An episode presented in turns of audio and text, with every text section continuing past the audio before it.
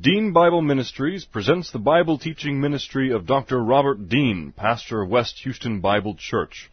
These and other Bible lessons are available from www.deanbible.org. Now let's listen to our lesson from God's Word, the Bible.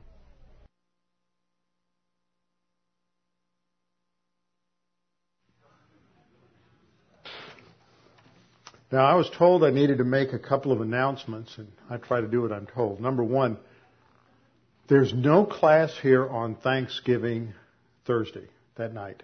Okay, so everybody doesn't have to worry about getting up and rolling here after you. You know, you can take that time to, as somebody said this morning, I had some pastors here this morning, they said, do we get away with, with gluttony on Thanksgiving Day? Is that not a sin? I said, I don't, I don't think there's freebies. And when you get on into the holidays, we will not have class on Christmas night, which is also a Thursday. But we will have class on New Year's night, which is also a Thursday. Okay, so that takes care of the Thursdays. Now on the Tuesday, December the 11th, which is when pre-trib is going, 7th, 8th, 9th, December the 9th. Tuesday, December the 9th, which is when everybody's going to be gone to pre-trib. There will not be class that night. And those of you who uh, aren't going to pre-trib, if you would like to go, there we may even have a room or, or need a room. I got one pastor who needs a roommate. Now you may not want a room with a pastor. You know they can be kind of wild, but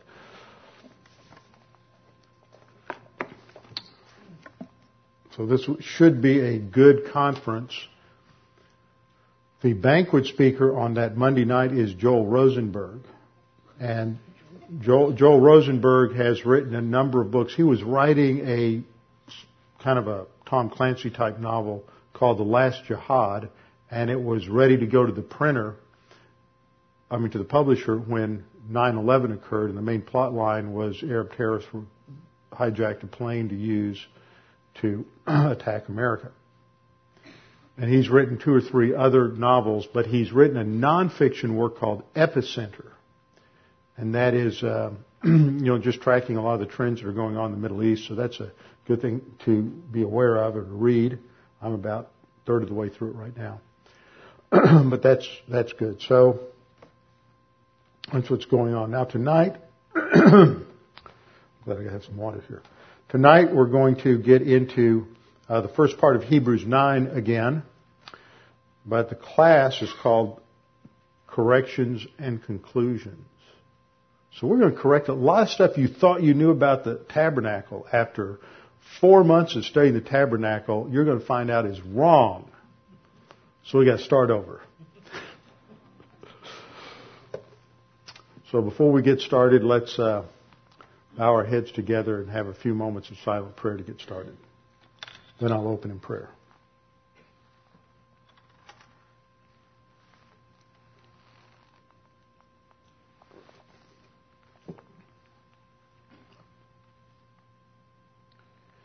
Father, we're thankful we can be here tonight, that we have the opportunity to be encouraged by your word, refreshed by your word, that as we take the time to focus our thinking on that which has uh, eternal stability, the unchanging, immutable steadfast word of the God, creator of the universe. We pray that as we study these things that we would be encouraged and strengthened in our own Christian life and that we might come to a greater understanding of, of just the totality of your plan and purpose for us and how uh, the basic mechanics of the spiritual life from dispensation to dispensation remain the same.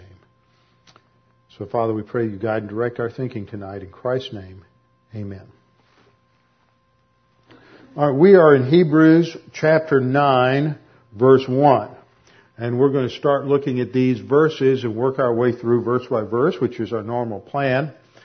And this is a starting to move into an exhortation section. I think chapter 9 is a transition from chapter 7 and chapter 8, which we're talking about the shift in the covenant from the old covenant to a new covenant established uh, by the Lord Jesus Christ, which establishes a new priesthood. And now the writer concludes or begins, now even the first covenant, which was the Mosaic law, had regulations of divine worship and the earthly sanctuary. For there was a tabernacle. So now what he's doing is he's going to go back to the tabernacle regulations for worship and he's going to develop those and make application for the church age. Even the first covenant had regulations of divine worship in the earthly sanctuary. For explanation of the earthly sanctuary, there was a tabernacle, that is a dwelling place, prepared. The outer one, he's going to talk about an outer one and an inner one. What we call the holy place is the outer room or vestibule, and then the inner room is the holy of holies. The holy place and the holy of holies. There was a tabernacle prepared, the outer one in which were the lampstand and the table and the sacred bread. This is called the holy place. Behind the second veil, there was a tabernacle. So he's viewing this as two tents or dwell, temporary dwelling places. There was, a, there was a tabernacle which is called the Holy of Holies, having a golden altar of incense and the Ark of the Covenant covered on all sides with gold, in which was a golden jar holding the manna and Aaron's rod which budded in the tables of the covenant. And above it were the cherubim of glory overshadowing the mercy seat but of these things we cannot now speak in detail. Okay, tonight is corrections and conclusions. We have to go back and just wrap up some things that we've studied on the tabernacle that are misconceptions and some things it's just so obvious it's sort of like, why didn't I ever do this before? And the first thing we're going to learn is that a brazen altar never existed. Never did. Yeah. Brazen altar never existed. You'd think after all these years that someone would take the time to just look up the word brazen. Brazen is an English word that means it's made of brass. That's not what the Hebrew word means. This entered into English translations back during the middle, late Middle Ages, probably with the original Tyndale translation and then uh, with the King James Version, because about 80% of the words used in the King James Version came out of the Tyndale.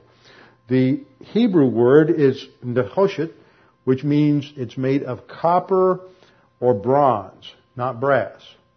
Bronze is a metal alloy made up of copper and tin. Brass is made up of copper and zinc. Brass is not found in the Middle East until the intertestamental period. So it was a bronze altar. In fact, most of your modern translations have all fixed this. And there's even some that in the heading, where, which is the, the whoever edits the, the study Bible in the little italics heading where they give you an outline, they'll call it the brazen altar. But then they use the word bronze all the way through. And if you go back and listen to the lessons I did on it, I would switch between bronze and brazen. And so many people think that brazen means bronze. It doesn't. So we have to clean up everything. And I, I finally, that's the beauty of being able to go off to some place like Good Seed and teach in an intense, intensified way with no other distractions, something you've already taught because you get back, get to go back and kind of chase down all these little details that somehow just got away from you when you were teaching it the first time because you didn't have time to, to run it all down. And I kept thinking about this for three days before and went, when I got on the airplane.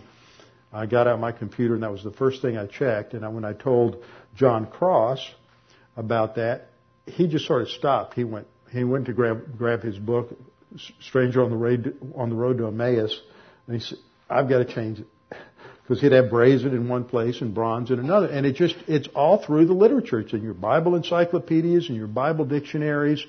And it's just this thing that we picked up from the King James Version. The King James Version consistently calls it brass. But it's not brass, it's bronze. But that is, well, that is interesting in itself. There is a spiritual application. Now one other just archaeological note it's been discovered that in the middle second millennium BC, which is about 1400, 1500 BC, roughly the time of the Exodus, that the Phoenicians, the, you know, coming out of the area around Tyre and Sidon, modern Lebanon, and they sailed all over the ancient world, there's evidence that they had several tin mines operating in Cornwall in southwestern England. And they would mine the tin and then they would bring it back to the area of the Levant around the uh, Mediterranean in order to uh, make bronze. And it, remember, it was called, what was the age that preceded the Iron Age? The Brass Age, right? No, it was the Bronze Age. So that's, that's the era. So it's a bronze altar. And I really had to work hard all weekend trying to make sure I didn't say brazen altar. So it's a bronze altar. Now, why was it bronze? You ought to remember this. Why was it bronze? Both articles of furniture in the outer courtyard are made of bronze. Now that was interesting because uh, why are they both made of bronze? The, and the, all the furniture inside the tabernacle is made of gold over acacia wood. But the metal that's used in the outer courtyard is bronze over acacia wood. So that all of that blending of the metal and the wood speaks of something about the Lord Jesus Christ in terms of his humanity and his deity. But the bronze on the bronze altar is there because bronze can handle the heat that gold can't handle. Gold will melt. So the bronze handles the heat, which is a picture, as I taught, of the Lord Jesus Christ being able to handle the heat of our, of the punishment for our sins on the cross. So bronze speaks also of judgment. Now we're going to go to the next piece of furniture that's in the outer courtyard, and that was the laver. This isn't a correction, this is an addition, because once I started focusing on that, something else occurred to me. You have the bronze altar that is made for washing. And it's put between the bronze altar and the tent, according to Exodus 30, 17, and 18. But in Exodus 38, 8 we read, Moreover, he made the laver of bronze with its base of bronze from what? From the mirrors of the serving women who served in the doorway of the tent of meeting. So you have three things about the laver. Number one, it's bronze, and bronze speaks of judgment. It's made of the shiny, polished metal that the women used for mirrors. Now, in the ancient world, they used silver, and they used copper, and they used bronze, and they used gold, uh, a variety of metals for mirrors. But he, they took only the bronze mirrors, which tells me that that was important, that it was bronze. So the bronze speaks of judgment. The mirror speaks of what? When you look in the mirror, you see yourself. It's self-analysis, self-examination. Paul uses the word examine yourselves in 1 Corinthians chapter 11.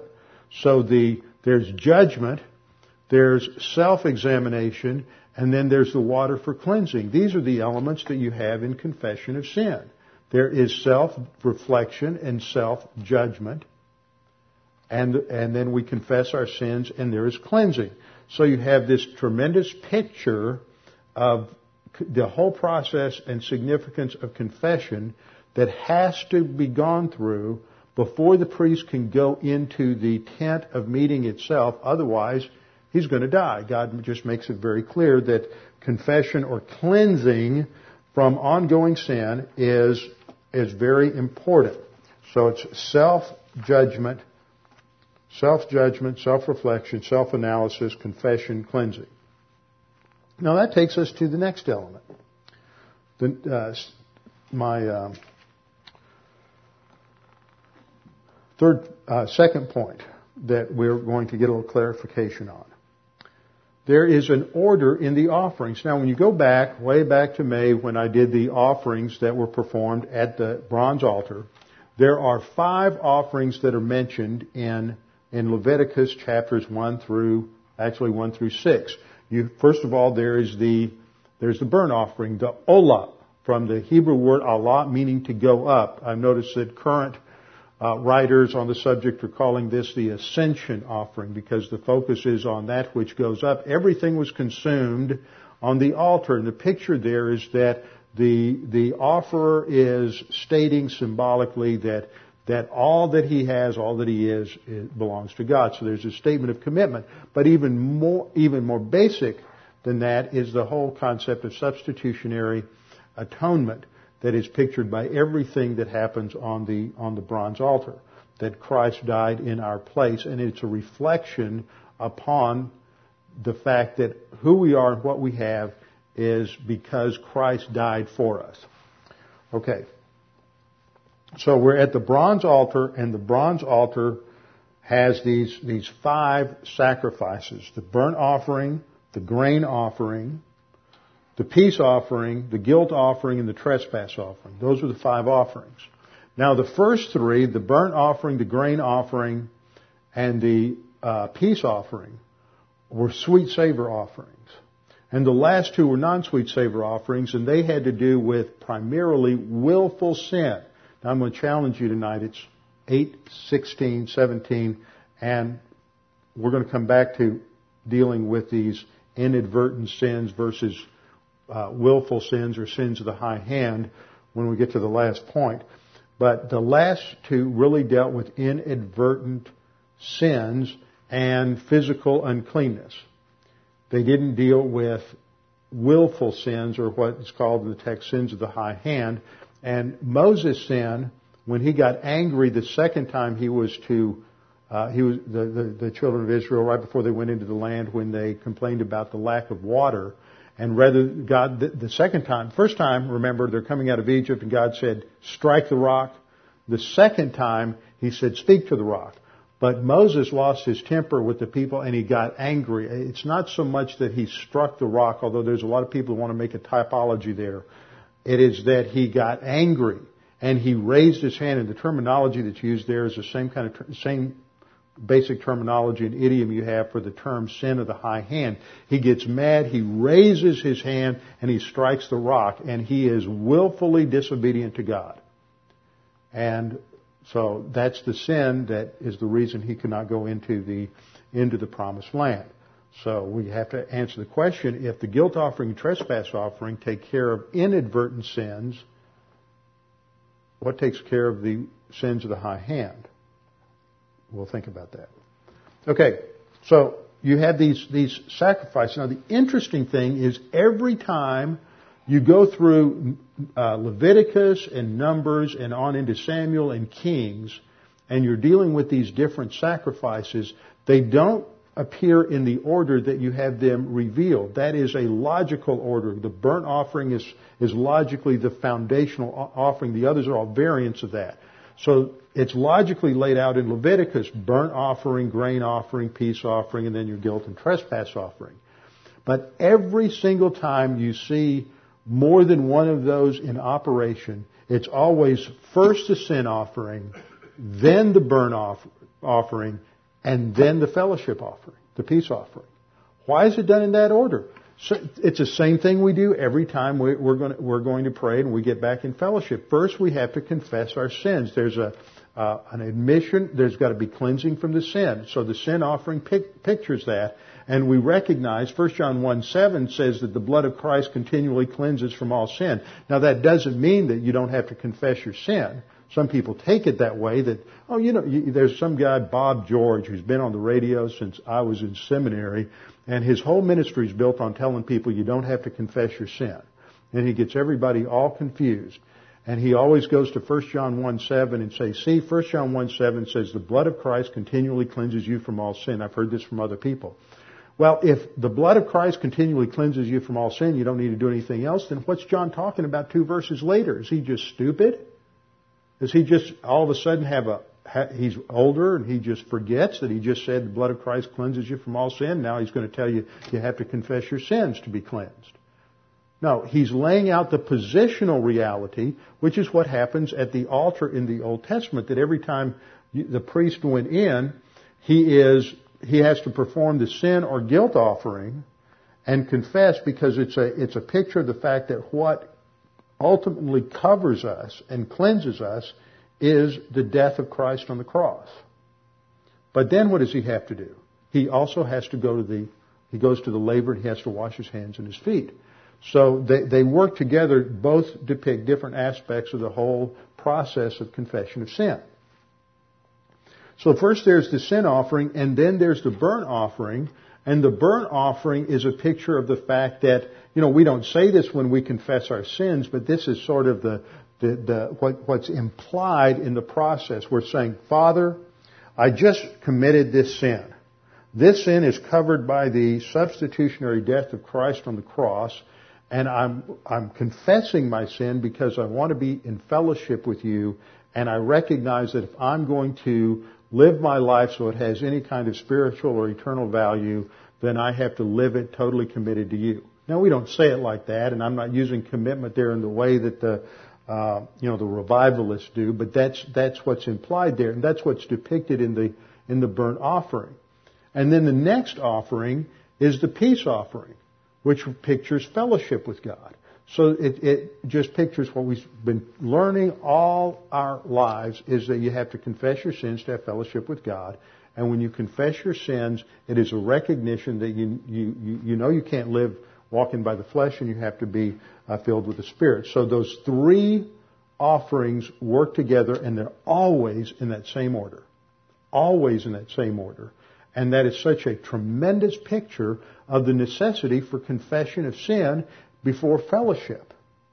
And then you have the whole imagery of what happens as you go into the tent. Remember those outer two things are both made of bronze and what's inside the tent's made of gold. Those outer two things speak of judgment. What goes on outside of the courtyard has to do with getting back in fellowship so that you're back in right relationship with God. Well, after there's been that reflection on the fact that Christ died for my sins and I'm cleansed, then I go inside the tent. The priest goes inside the tent and he's inside the tent and outside it doesn't look like much because the outer covering was that badger covering and the outer covering doesn't look that beautiful. Nobody saw it, but once you get inside, there's all that beautiful uh, embroidery work and the and the cherubim and all those brilliant colors. It's absolutely gorgeous. It's on the on the left hand side you have the uh, golden menorah, which pictures the light of God, the illumination we receive from God from the light of His written word and the light from the living word, which is the Lord Jesus Christ.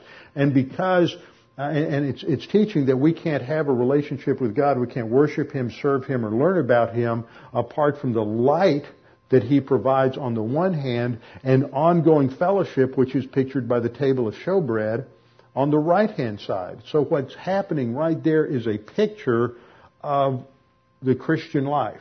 It's based on the Word of God and fellowship with God in the church age. The fundamental issue there is going to be the filling of the Spirit.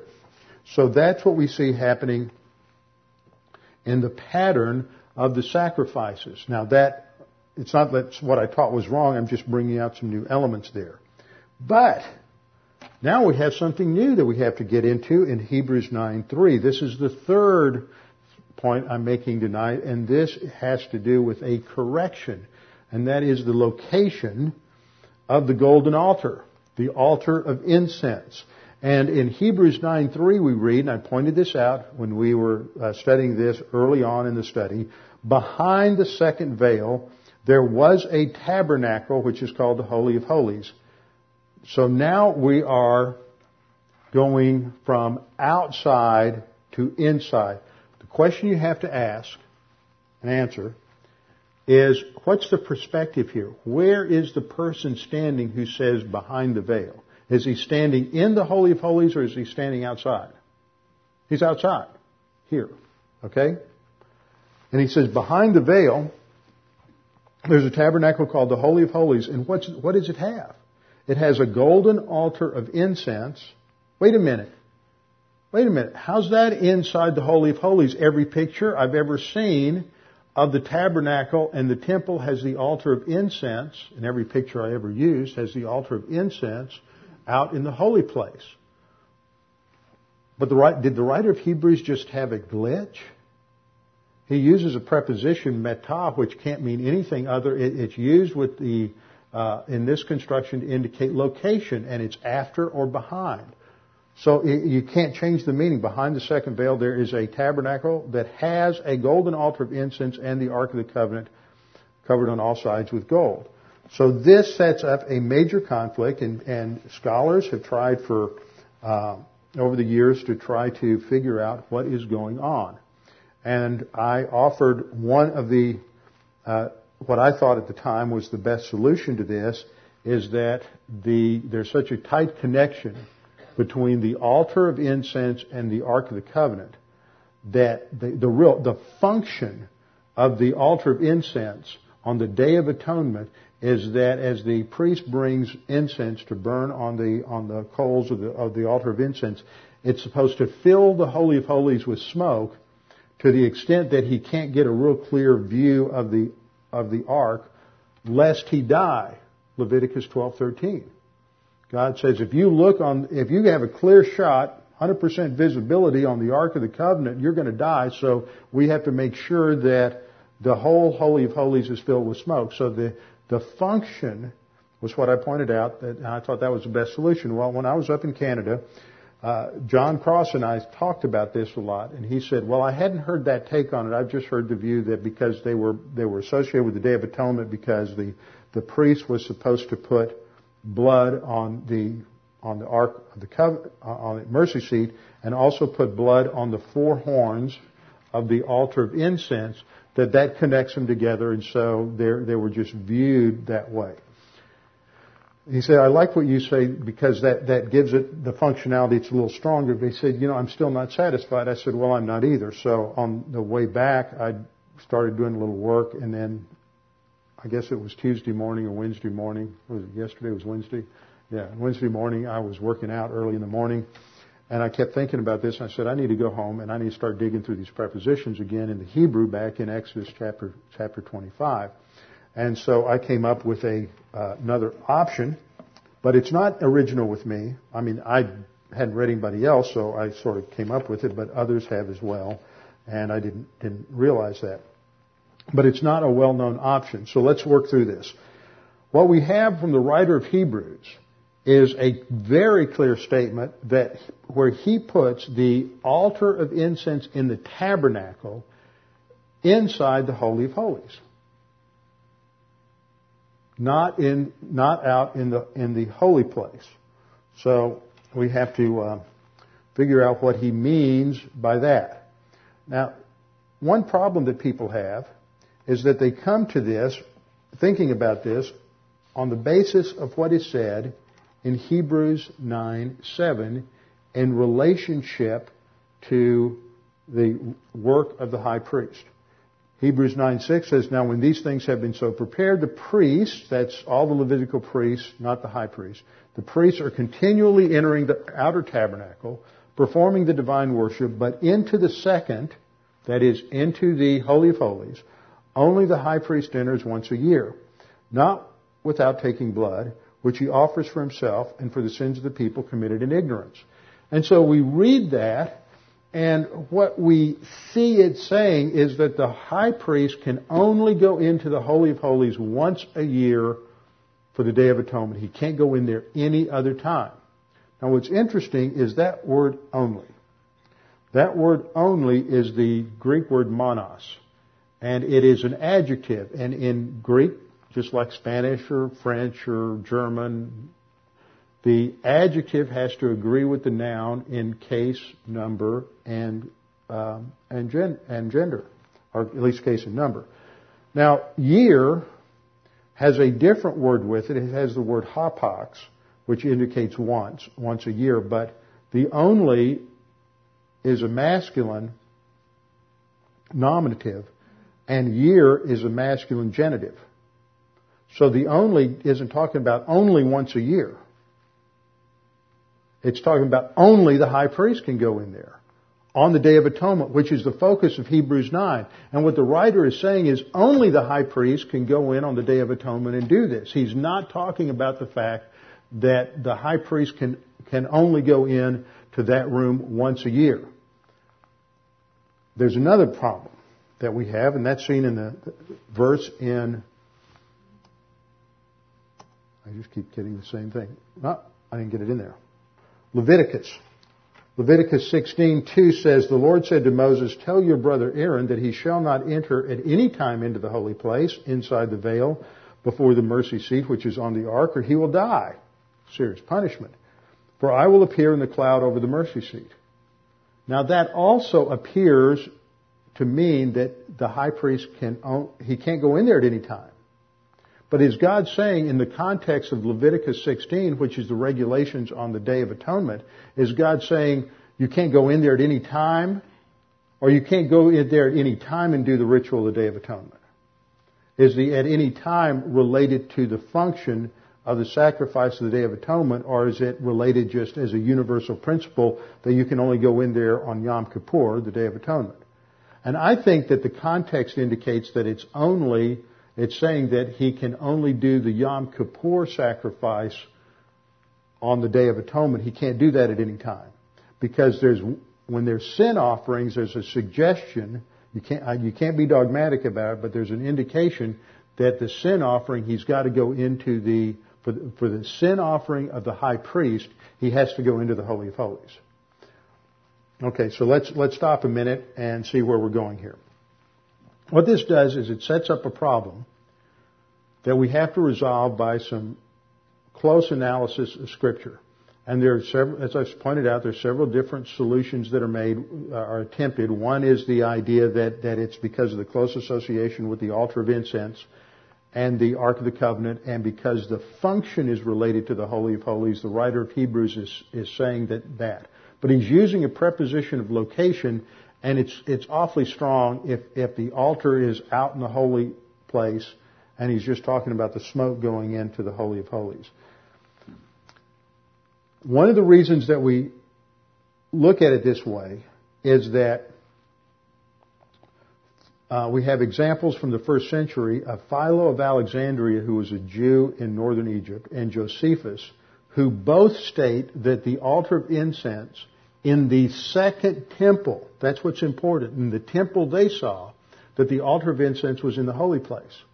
But what I'm going to argue is that that was true for the second temple, but it wasn't true for the Solomon's temple, and it wasn't true for the tabernacle.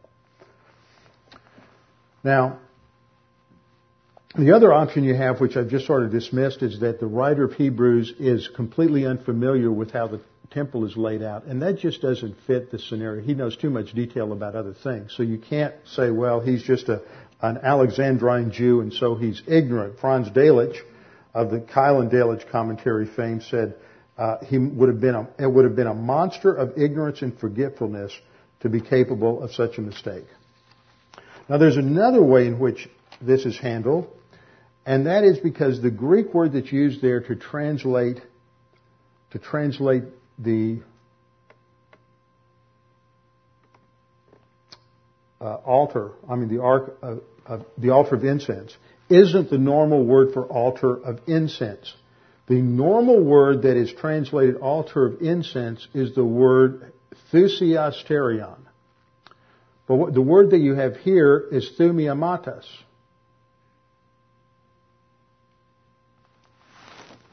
So some people have said, well, see, and that word is translated censer in some places. But the problem here, I mean, let me back up. The problem here is that in Hebrews 9:4 it's called a golden altar of incense. But if that word translated altar, which is sometimes used for censer, should be translated censer, then it would be the golden censer. And, and a censer is a fire pan. That's what you carry the hot coals in from the bronze altar inside to the altar of incense. But there were no golden censers or golden fire pans in the tabernacle. They only had bronze fire pans to handle the heat. You didn't have gold. You didn't have gold until you got into the temple. So that sets up a problem, but you also have a realization that both Josephus and Philo use the term for censer to talk about the altar of incense. So it's a word that was used as a synonym for altar. Also, in the second century versions of the Old Testament, the second century Greek versions of Exodus 30, of Theodotion and Symmachus, they both use the word for censer for the altar of incense. And the Septuagint uses both words for the altar of incense, call, calling it the thusiasterion thumiamatas. In other words, it, both words are used in the Septuagint to describe the altar of incense. And then in the end of the first, uh, second century, into the early third century, both Clement and Origen used the term uh, thumiaterion uh, to refer to the altar of incense. So thumiamatos is the word for censer, and thusiasterion, I think I got that reversed a minute ago, thusiasterion is the word for altar. And Clement and Origen used the word for censer as a synonym for the word for altar. So there's, just because it uses a word that could be translated censer doesn't mean anything due to the fact that there is this, this usage going on. Now, let's look at the Old Testament for a minute. Turn your Bibles to Exodus chapter 26. Exodus chapter 26. 34. God is giving Moses instructions on how to arrange things, the furniture in, in the tabernacle. In Exodus 26:34 he says, "You shall put the mercy seat on the ark of the testimony in the holy of holies." The mercy seat was just the lid. Where's my ark of the covenant over here?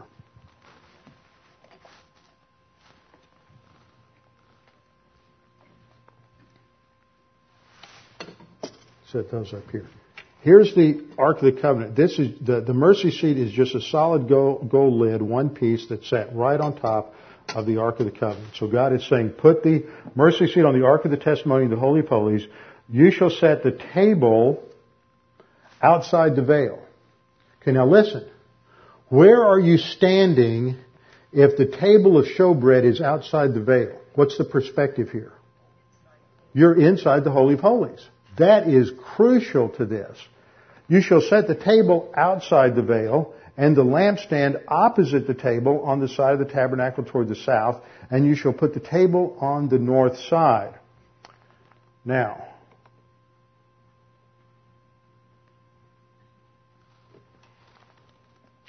for some reason my I got didn't get things right in there. Let's turn to uh, Exodus chapter 30. Turn your Bibles to Exodus chapter 30. While you're turning there, let me explain the structure of Exodus. In Exodus chapter 26, in Exodus chapter 26, it begins with a God telling Moses how he's going to get all of the, how he's basically going to raise the money and get all the materials to build the, uh, to build the ark. Uh, Exodus 25. The offerings begin the first nine verses. And then he describes the construction of the Ark of the Covenant down to verse 22. Then he describes the construction of the table of showbread in verses 23 to 30. Then he describes the construction of the golden lampstand, the golden menorah in verses 31 down to 40. What's he left out? He hadn't talked about the, the uh, altar of incense yet. Then he starts talking about the, the, the veils, all the curtains, all the fabrics in chapter 26, all the way down through uh, the end of chapter 26. Then chapter 27, we're outside. We're in the with the altar of uh, the bronze altar, and then there's the outer court and the outer court hangings, and then there's uh, descriptions of care for the lampstand. And then chapter 28 talks about the priesthood and his ephod and his robes and his breastplate and the other priestly garments.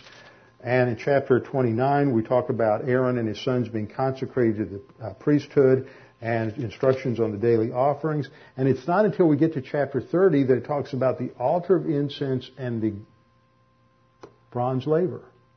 They're separated from the other furniture. Now what's important, the other thing that's important to understand here is there is a reason why the, tab- the description of the tabernacle begins with the most important piece because the focal point of the tabernacle is on our worship of God. So it starts with the Ark of the Covenant. So the orientation, this perspective, is from the uh, Ark of the Covenant, which is at the center of the Holy of Holies. Now, look down to chapter 30, verse 1.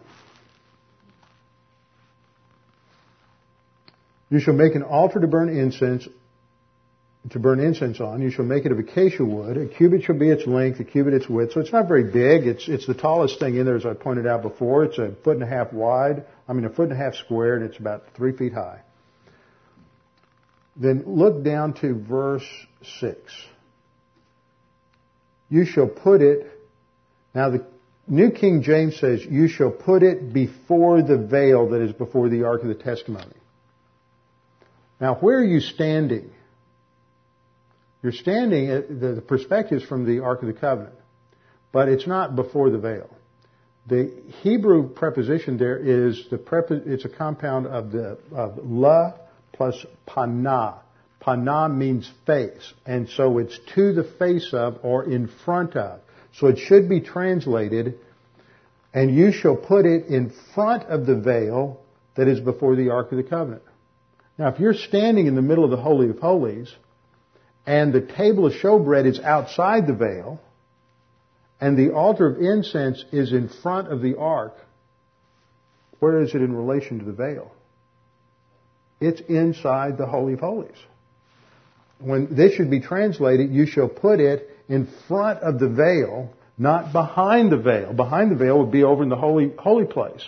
So it's in front of the veil that is before or in front of the Ark of the Covenant. When you have that same phrase in front of, used in Leviticus 20, uh, excuse me, Leviticus 16, it's used in the description of what the priest does on the Day of Atonement.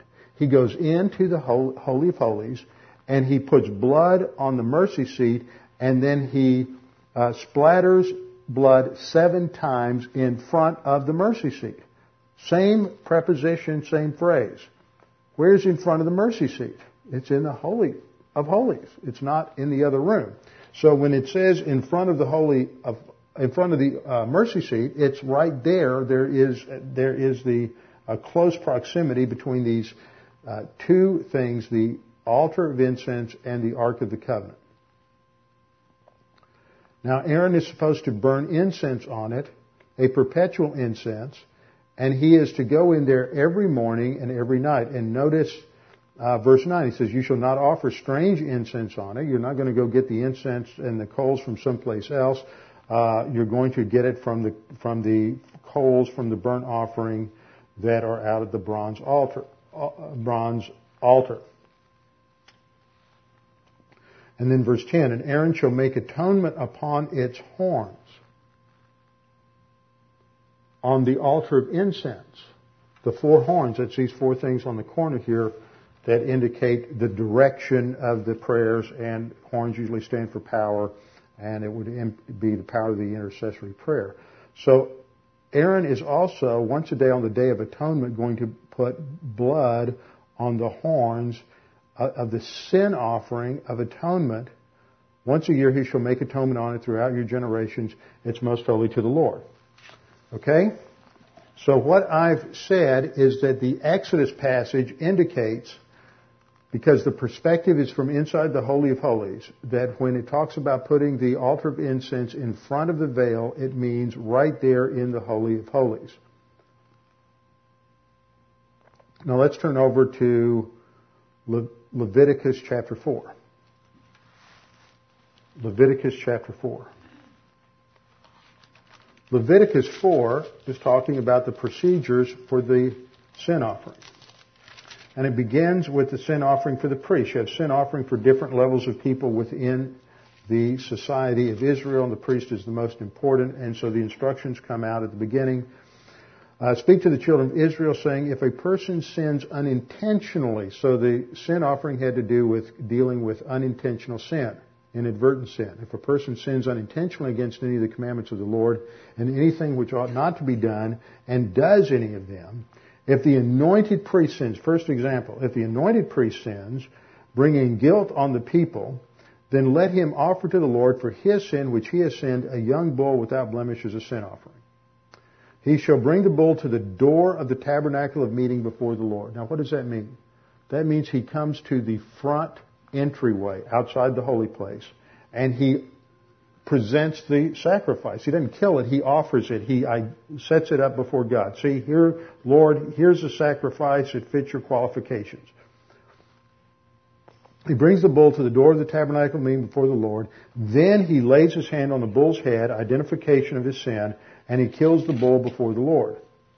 Then the anointed priest shall take some of the bull's blood and bring it to the tabernacle of meeting, meeting the priest shall dip his finger in the blood and sprinkle some of the blood seven times before the Lord in front of the veil. Where is in front of the veil?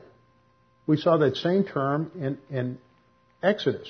In front of the veil Now, a lot of people will say he goes into the holy place and he just splatters it on the ground.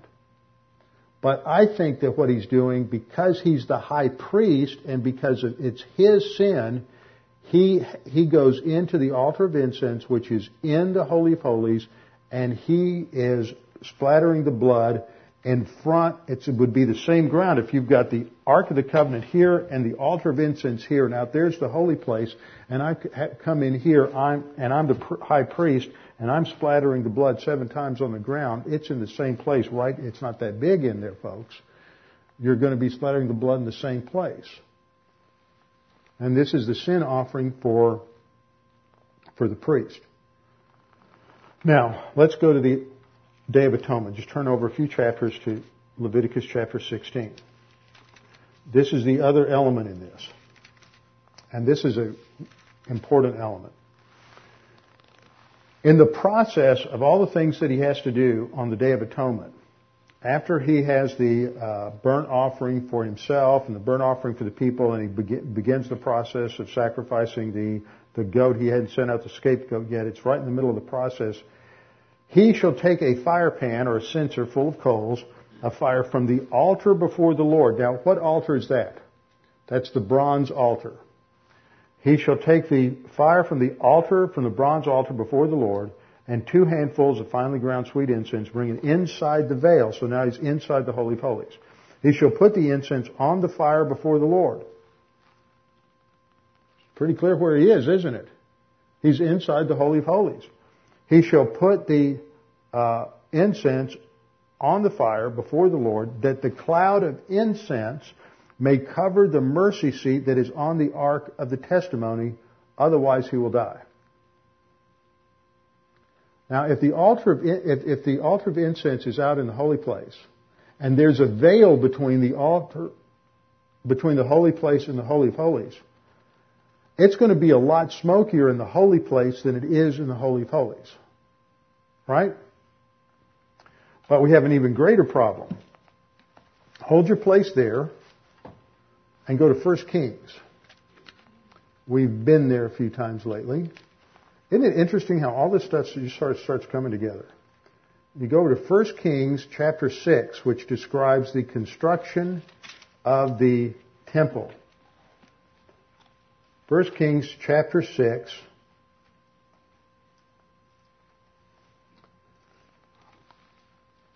And we're going to start at verse 18. The inside of the temple was cedar, so that's the inside of the main center building, which is comparable to the tent of meeting. The inside of the temple was cedar carved with ornamental buds and open flowers and all the cedars and no stone to be seen. He prepared the inner sanctuary inside the temple. Inner sanctuary means holy of holies. He prepared the holy of holies. So what's he talking about in verse 19? Holy place or holy of holies? Holy of holies. He prepared the inner sanctuary inside the temple to set the Ark of the Covenant of the Lord there. Verse 20, the inner sanctuary was 20 cubits by, what's he talking about in verse 20? The Holy of Holies. It's 20 cubits by 20 cubits or 30 feet by 30 feet and 30 feet high. And he overlaid it with pure gold, overlaid the altar of cedar. So Solomon overlaid the inside of the temple with pure gold. He stretched gold chains across the front of the Holy of Holies and overlaid it with gold. What's he talking about? What room? The Holy of Holies. Holy of Holies 19, Holy of Holies 20, Holy of Holies 21, 22. The whole temple he overlaid with gold, that's outside, until he finished all the temple. Also he overlaid the gold the entire altar that was by the inner sanctuary. Where is he now? He's back in the Holy of Holies. Where's the altar? It's in the Holy of Holies. He never talks about the holy place at all here. Then, what's really interesting is he talks about these two huge uh, 15 feet wingspan cherubs that he puts inside the um, Holy of Holies. And then skip down to verse 31. For the entrance of the inner sanctuary, that's the Holy of Holies, he made doors of olive wood. Wood. Doors. Walls. Not a veil. The word veil is never used, paraket is never used in 1 Kings. Not once. There's no veil in the Solomonic temple. So now you have two rooms separated by a wall with a big wooden door. If the altar of incense is in the holy place, how much smoke is going to get into the Holy of Holies? None. Not unless they cut a ventilation shaft, but then it's going to be real hard to figure out how to get enough smoke in there so we can't see the see the uh, Ark of the Covenant. So see, we've just been wrong all this time. Now, when I started working my way through this and looking at this, I decided to do something that I had done it through one source, but I had not done it in another source. I wanted to search all my Hebrews commentaries, and I picked up a few more since then in, in my Logos program to see where what was said about Hebrews 9:3 and behind the veil. And what I discovered was that there were two commentaries that wrote in detail about this and took this same position. One was written by somebody at Dallas Seminary named Dwight Pentecost, who's now 93 years old and still teaching the Bible at Dallas Seminary.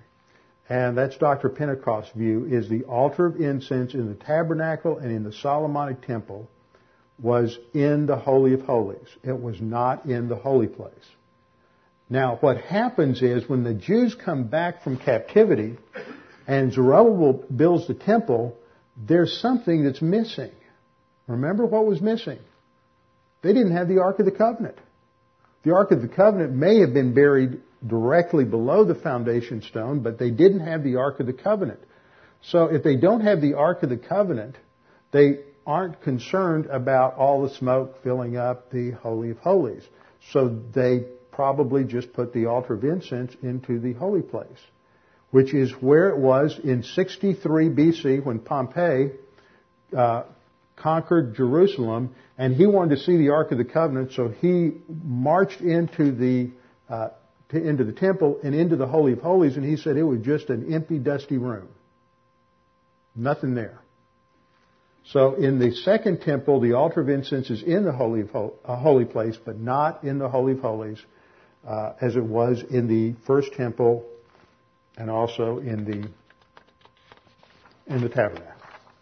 So that gives us a slightly different perspective. Now, why is it there? It's there because in the process of the Day of Atonement, there is this intimate connection between the ongoing prayer for Israel pictured by the incense and the blood of the on the on the mercy seat.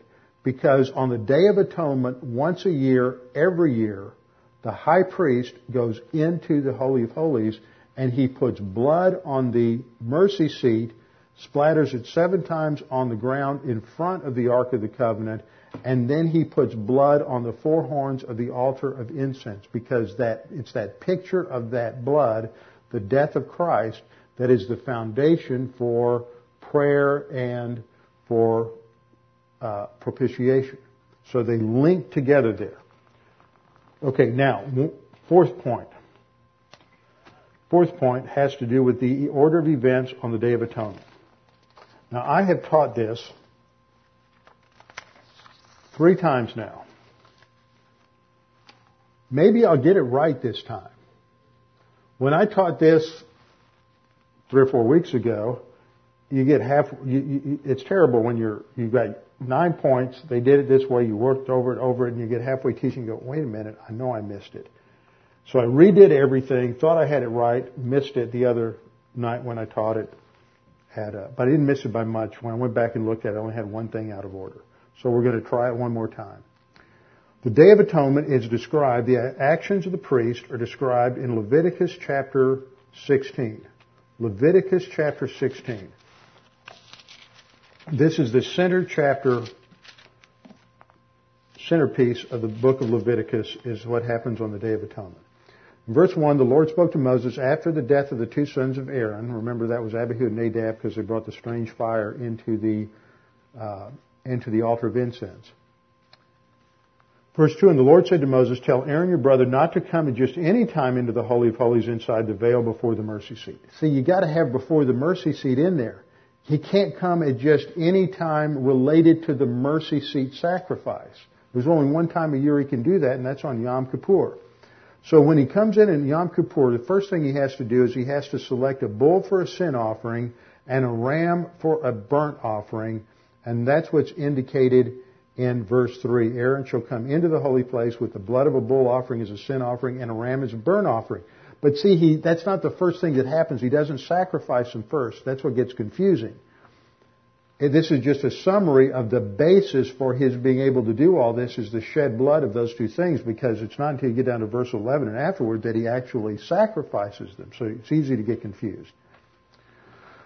So Aaron has to go, the basis is the sin offering, the bull for the sin offering, and ram for the burnt offering. Notice the order. Sin offering first, burnt offering second. Atonement is made in this passage for the, to cleanse the furnishings of the tabernacle. One time it's mentioned in verse 20. The atonement was made for the high priest himself and his family four times in verse 6, verse 11, verse 17, and verse 24. Atonement was made for the people three times in the chapter in 1610, 1617, and 1624. The other thing you should note as background is all the other feast days of Israel, the Passover, the Feast of First Fruits, the Feast of Pentecost, uh, the uh, Festival of Booths, these are all celebrations. But Yom Kippur wasn't a celebration. Look down to verse uh, right there at the end and verse 29. This shall be a statute forever for you. In the seventh month, on the tenth day of the month, you shall afflict your souls. That's not the normal terms you use for a party. You shall afflict your souls and do no work at all, whether native of your own country or a stranger who dwells among you, for on that day the priest shall make atonement for you to cleanse you, that you may be clean from all your sins before the Lord. It is a Sabbath of solemn rest, verse 31, and you shall afflict your souls. It's a day of reflection. It is a day of being somber and thinking about sin and thinking about what God has done for us. Sound like something we do? It's like the, like the Lord's table. It's a time for quiet reflection. So the, the Yom Kippur is a day of solemn rest to teach humility. So he comes in, he, he offers or presents for approval, as it were, a bull for sin offering, ram for a burnt offering. So I am going to run through the four, uh, 14 steps very quickly. First, he gathers the bull for a sin offering and the ram for a guilt offering, goes out and picks them, makes sure they're without spot or blemish, and, and then he brings them and, and, as it were, presents them before God. Second, he's to wear the holy linen tunic and undergarments. He doesn't wear his high priestly garb. It's absolutely gorgeous. It is brilliant. It's spectacular. The colors are impressive, but it sets him apart from the people. What does he have to do? He has to take that off. He washes himself and he just puts on linen garments like everybody else. The thing I thought of was what I say every month when we have the Lord's table. What the Lord's table does is it's the it's the it's the focus of humility for every one of us. Because no matter who we are, no matter how wealthy you are, how poor you are, how talented you are, or how much talent you lack, no matter how smart you are, educated or uneducated, we all have to go to the cross to get saved. Everybody, no matter what your natural talents are, you all get to heaven the same way, and that's trusting Christ. That's what's happening here. He, he has to strip off all the, all the outer manifestations of his office, and he dresses in a very common way in the linen undergarments.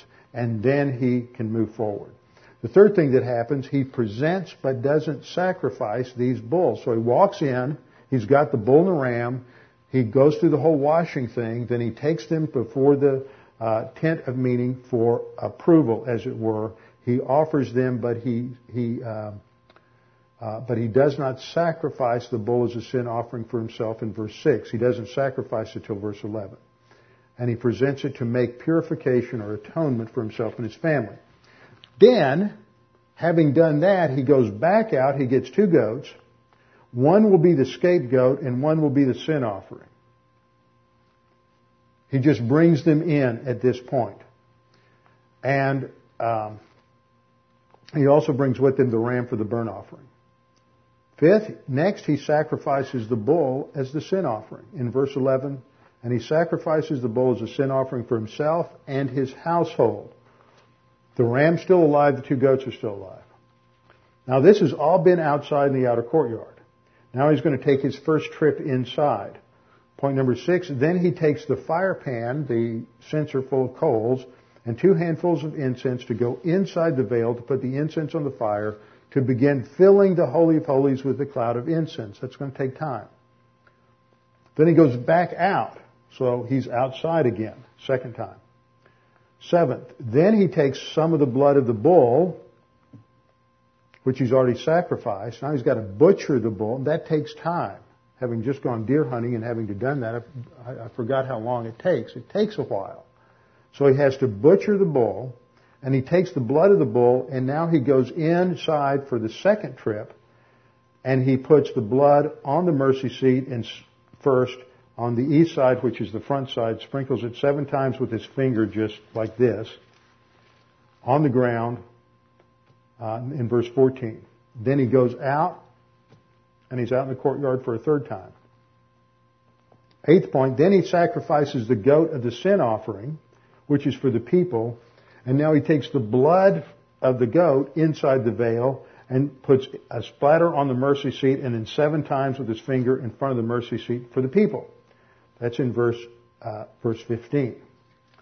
In verse 16 we read, He shall make atonement for the holy place because of the impurities, the uncleanness of the sons of Israel and because of their transgressions in regard to all their sins, and thus he shall do for the tent of meeting which abides with them in the midst of their impurities. Ninth, then he goes back out. This is the fourth time he's out in the courtyard. He goes out and makes purification of the altar Ah, but what altar is this? Verse 18. And he shall go out to the altar that is before the Lord. What altar is that? That's the bronze altar. And make atonement for it, and shall take some of the blood of the bull and some of the blood of the goat, and put it on the horns of the altar all around. Now, most commentators will connect that, putting the blood on the horns of the altar, with Exodus 30 at the end it said, and once a year on the Day of Atonement, he'll put blood on the horns of the altar of incense. But in Leviticus, there's only one time the word altar means the altar of incense, and it says the altar of fragrant incense at the beginning of Leviticus 4. In the other 80 times that the word altar is used in Leviticus, it refers to the bronze altar. So, what he's saying here is, so what happens is he's going to put blood on the horns of the altar of incense because of the Exodus passage, and he's going to put uh, blood here. This is the purification of the bronze altar, and he'll put blood on the horns of the bronze altar. That was the ninth point. Tenth point, when he finishes all of that, he then takes the live goat, confesses over it all the sins and iniquities of the sons of Israel. That must have taken a while and releases it into the wilderness. That's verse 21. Then, point 11, then he removes his garments, leaves them there, bathes his body completely, puts on his regular priestly garments. 12, then he offers the ram as his burnt offering, verse 24. 13, then he offers up the fat of the sin offering from the bull on the altar, verse 25.